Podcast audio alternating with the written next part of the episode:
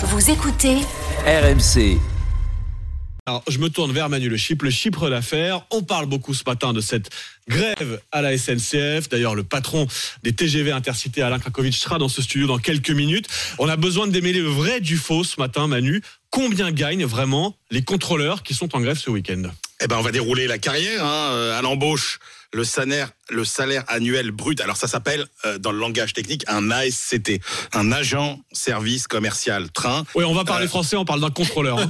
Exactement, un contrôleur à l'embauche sur un TER, c'est à peu près 2300 euros par mois en moyenne, euh, avec des écarts quand même de 400 euros euh, selon les lignes. Ça, ce sont euh, les chiffres qu'a qu'a recueilli notre notre camarade Victor euh, Joannin.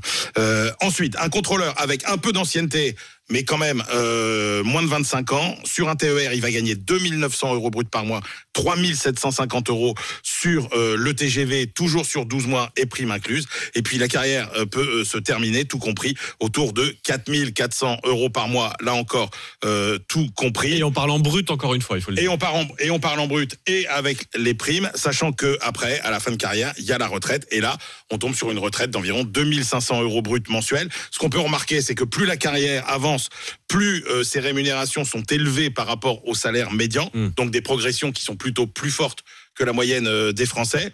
La retraite est plus élevée de 700 euros par rapport à la retraite moyenne des Français, mais l'écart entre le dernier salaire Mm. et euh, la retraite est plus important que pour les Français. On perd beaucoup au moment de la, de la On retraite. perd un peu plus que les autres Français. euh, Et ça, c'est, et ça, à cause des fameuses primes qui sont pas prises en compte dans le calcul de la retraite. Alors, en partie. Alors, cette idée que euh, les primes ne sont pas prises en compte dans le calcul de la retraite, là, il faut quand même trier Ah. le bon grain de livret. D'abord, c'est complètement faux pour les jeunes embauchés. Vous savez que depuis 2020, Hmm. la SNCF embauche euh, des euh, gens euh, de, avec des contrats ordinaires. Et Ils ne sont plus au statut, oui. Et eux, pour eux, 100% de la rémunération est prise en compte dans le calcul de la retraite. Après, les cheminots euh, au statut, c'est pas complètement vrai non plus. Puis quand vous regardez ce que dit la caisse de retraite de la SNCF, il y a quasiment la moitié des primes qui sont incluses dans le calcul euh, de la retraite, sachant que euh, la retraite chez les cheminots, elle est calculée sur les six derniers mois euh, d'activité. Et puis depuis fin 2002, il y a de fin 2022, pardon, il y a quand même eu des améliorations